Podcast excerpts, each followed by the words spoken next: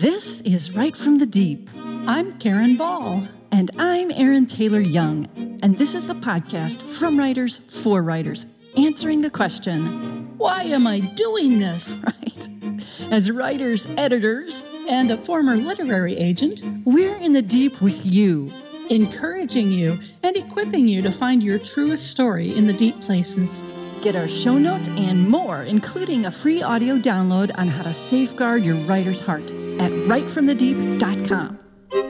Hey guys, here's what's happening at Write From the Deep. Of course, thanks to all our patrons on Patreon, you help make this podcast possible. If you want to add your support, come visit patreon.com forward slash write from the deep. We'd sure appreciate it. We would. And thank you so much to our July sponsor of the month, Tammy Partlow. Yay! She is a speaker at women's retreats, and her debut novel, Blood Beneath the Pines, is a suspense set in the deep south, and it's available. And she's working on the next book. I hope you'll visit it. And it's my turn for the wonder for this week. And you guys know that I love watching the birds, especially the birds that come to my yard. And I had something interesting happen. There was a bird that was there, and I was sure it was a spotted towhee. It was brown and rust and black and white and had white spots, and I was convinced it was a spotted towhee. But then I realized that the beak wasn't right and the color of the beak wasn't right. And so I went to my trusty bird books.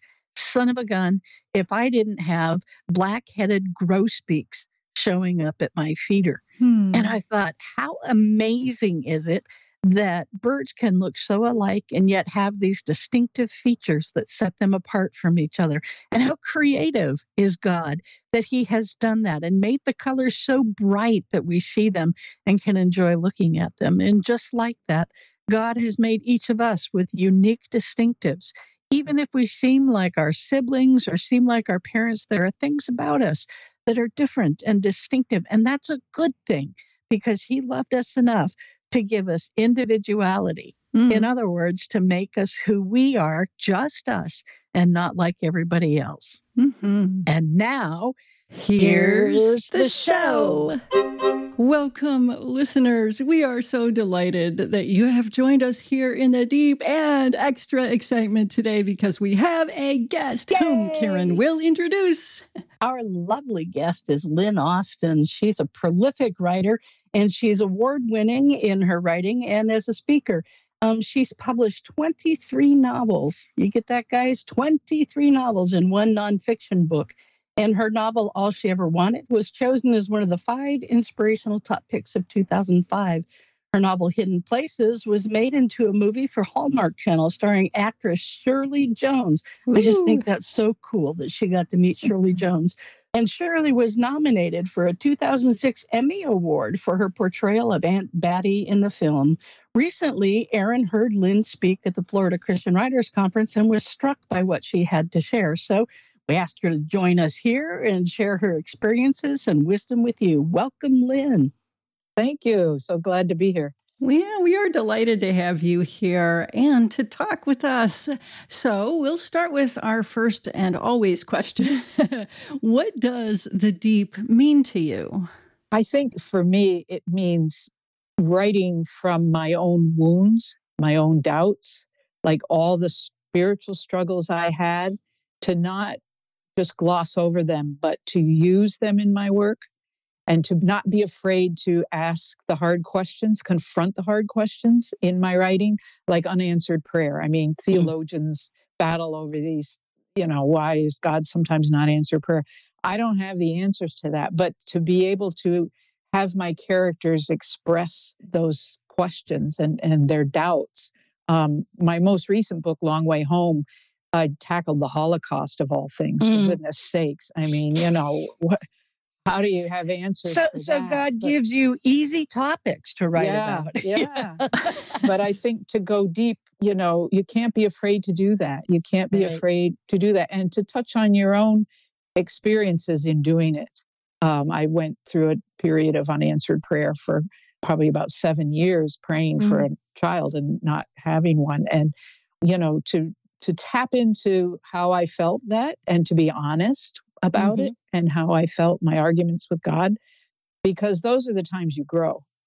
right. and you know so i think you know for an author to go deep is to to handle those tough stuff mm. Erin and i were talking about that just before the podcast where sometimes writers are afraid to tap into those deep places mm-hmm. because mm they they want to share a message but they're not willing to go into where their own wound is right. and so as a result the writing can be on the surface and yeah. while things are happening to the characters things aren't happening within the characters mm-hmm. and mm-hmm. that's that doesn't communicate anything to anyone it's just words right. on a page so if if we're not tapping into that that deep part of who we are i have been doing gardening and at this new house that we have in Washington. Mm-hmm. and there's one rose that they had planted here that's a type of rose that I absolutely abhor. I do not like this kind of rose. you hear that? There's a flower Karen doesn't like. so I decided this thing had to die. So I dug and I dug and I dug and I got down to the ball that all the shoots were coming off of and I mm-hmm. I dug out one root and then there was another root twice as big and then there was another root that went straight into the ground. My husband brought out his sawzall for me you know one of those automatic saws and i cut apart the part of the root ball where oh the shoots were coming up and i mean I was exhausted. It took days. and I know that there are still roots and there are still sections of that stinking rose down. and I thought about we need to go that deep and we yeah, need to cut true. that deep into what we're doing, get mm-hmm. to the core and the heart of who we are in order to have our books touch and change people. Right, right. And sometimes I think we're afraid to do that deep digging in mm-hmm. our own mm-hmm. life. And yeah. so we gloss over it but um, you know we have to resolve these deep issues in our own life and i think it right. does deepen your writing yeah and i love how you put it confront and confront with honesty mm-hmm. um, i think sometimes we feel like we can't ask that question because you know maybe god's going to disappoint us mm-hmm. or maybe we can't ask it in the book because we have to you know somehow defend god and right. you know not let him look bad right, know, right. as if god can't take care of himself and not let so, us look bad I mean, yeah. putting it on the page, people are going to think that we've struggled with that. So, you know, mm-hmm. I'm, I'm not going to put that down there because then they'll know that dark place inside of me that I haven't yeah. told anyone about. Exactly. That is yeah. fair. Right. Very true. Well, one of the things that I loved um, when I was passing through at the Florida Christian Writers Conference, you I heard you say something to your class about surprises mm-hmm. on your writing journey, and I was just like, "Ah, she has cool surprises. I know she does." so I'd love to hear you share your experiences. What what kind of surprises did God have in store for you on your writing journey? Well, I was surprised right from the very beginning that I was called to be a writer hmm. because mm. when I went to college, I was a psychology major. It mm. never occurred to me I was not one of these kids that has been writing ever since they're little and make little journals. I had a conversation with Beverly Lewis, and she said she always knew she wanted to write. And I'm like, eh, I didn't always know that and um, but when I finally got to the place where I, I was so disappointed with so many books and I wanted a book with hope, and mm. I sat down one day when my babies were napping and I thought I'm just going to try to see what happens when I write, and I loved it. I mean, mm. I figured out that uh, God had wired me to write because when I was a kid, I was always off in my imagination. So that was the first surprise is, you know, that hey, maybe he's calling me to do this. But then hmm. there was a long period where I struggled with it. It was a secret. I didn't want to tell anybody that I was writing because, of course, then they ask you a week later, "Hey, have you gotten your book published yet?" Right, right, right. you know, no clue at all. So um, I didn't tell anybody. My husband knew, but I would just sort of sit in the dark and write, and you know, enjoying it more and more. And I felt God say at one point, if you really believe I'm calling you to write, you have to take a risk and call yourself a writer. And that was very hard for me um, mm. because I wasn't entirely sure. So I kind of stepped out and said, All right, I am going to take this risk and I'm going to call myself a writer. And I was working in my home. The kids were playing around me. I had my typewriter. That's how old I am. Writing. And uh, my husband's a musician. He was giving lessons, music lessons, and his kids are filing in and out. And this young man came in waiting for his turn and saw me working. And he said, What you doing? well, now, you know, I can tell some 16 year old kid I'm this wannabe writer, but I said, no, I'm, I'm going to take a chance here. And I said, well, I'm writing a book. I'm a writer. And he didn't mm. laugh. He said, that's really cool. He said, my mom's a writer. He said, wow. you should meet her sometime. And I said, mom's a writer. What kinds of things does she write? And he got a little bit shy and he said, well, we're Christians and my mom writes devotional books for a company in Chicago called Moody Press.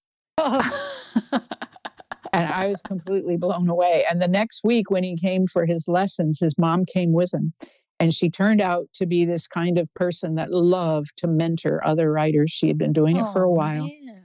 Now, I lived in a city of about 700,000 people, and God brought probably one of the very few published Christian, this was in Canada, one of the very few published Christian writers right to my door with this when I took this step of faith.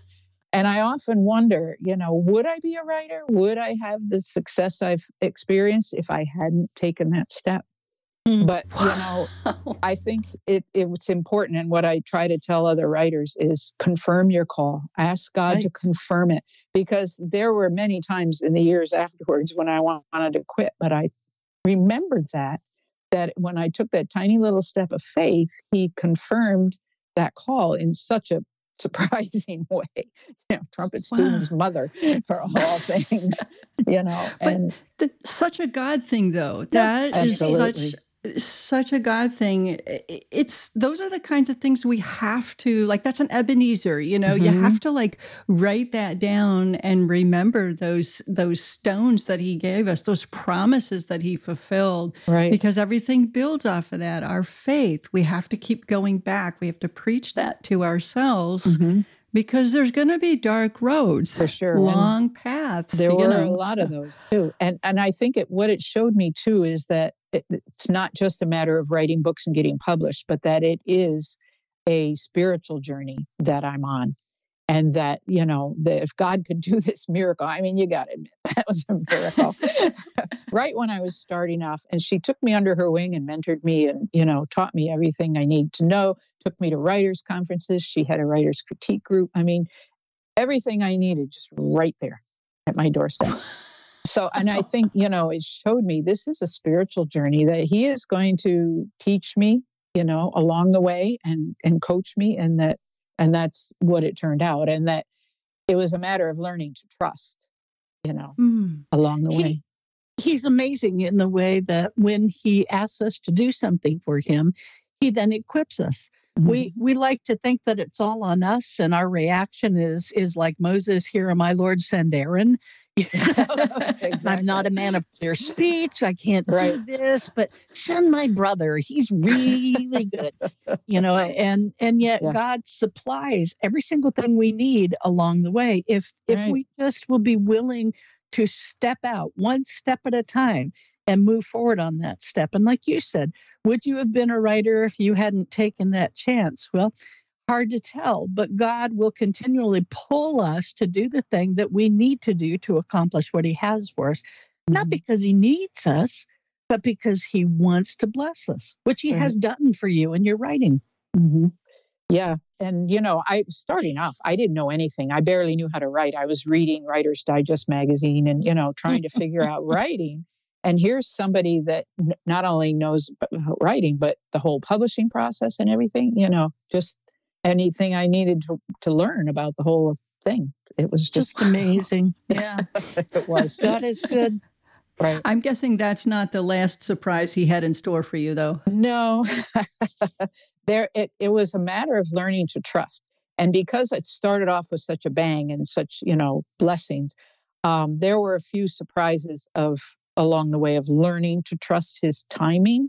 Mm-hmm. Um, it had been my prayer early on that family had to come first. You know that uh, I didn't want this big writing career and send my children off to, you know, nursery school right. so that I could right. write. I, my family came first, and I reached a point where um, I had a manuscript finished, and this was the days before agents, and I'm sending it off and getting it back and sending it off and getting it back. And finally, a, a publishing company down in the United States said, "We're interested. Send the whole manuscript." which I did. And the waiting period was about a year. I'm waiting and waiting and waiting and hearing, you know, okay, it's got another committee it has to go through and all that. And so finally it was on in the last stages of the publishing process. And you you should be hearing any day. So I'm not leaving the house. Back in those days, the phones were hooked onto the wall, so right, you didn't right, want right. to go too far. so I'm waiting for this, you know, God to open the whole world of publishing up to me, and the doorbell rang, and it was the mail carrier, and he had a big black plastic garbage bag with my name and address taped onto it. And I, I my first thought was somebody's sending me garbage. I guess I don't have enough of my own. But I opened it up, and inside was my manuscript, and the box that I had mailed it in had burst open somewhere in a post office along the way. And they very oh. kindly shoveled all these pages of my manuscript into this bag. And I'm looking through them, and some had tire tracks on them and oh footprints oh on them, just this whole mess. And this disintegrated box and in the bottom of the box was a letter, and it said, We're sorry, but we've decided not to publish your book. Oh, my. That's painful. That hurts. It was very painful. And it was like, I knew God had the power in his little finger to yeah. the yes, and it, I'd be off, you know, and running. And so I guess I was surprised by, you know, it, it just seemed it could have been rejected, but to come in a garbage bag, right? You know, what are you going to think? Know, the symbolism there I know. is just a little too hard to ignore. And it was not lost on me, believe yes. me. yes. so I'm I'm asking for answers, God. Why? Why? Why? And within a week or two of this ha- this devastation, I was still very depressed. We were leaving on a family vacation. We were going from Canada down through the U.S. and my husband wanted to stop at every national park along the way. oh, fun. And so I'm viewing all these great wonders of nature, you know, and, and just looking up at them and like, well, God, why? Why? And not feeling any answers. And so finally, when I got home from this vacation and I was putting all the pictures in the photo album, remember when we used to do that? Yes, real photo albums. I'm looking at all these pictures side by side the giant redwoods and the Tetons and the Rocky Mountains. And I mm. realized God had been shouting at me all that time that He makes all things beautiful in His time. Huh. Mm. And that this just wasn't the time yet. Now, what, how many years later, 40 years later, I can say that, yes, I would have had to sacrifice family life and a lot of other things if that book had been published at that mm-hmm. time.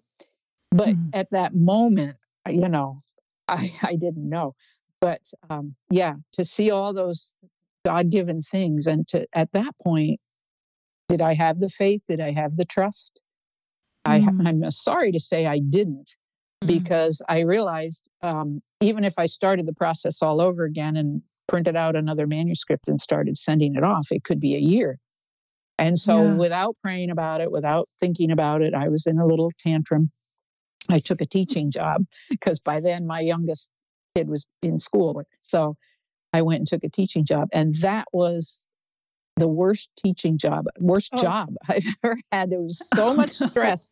Three different times I was in the doctor's office with three different ailments. And every time they said, Are you under a lot of stress? Yeah. and I happened upon the book of Jonah. And I thought, you know, I think I'm headed in the wrong direction. I think I'm in the belly of the whale with this job. Hmm. And that was, I was surprised yet happy that he would go so far to redirect me if I would yeah. listen. Hmm.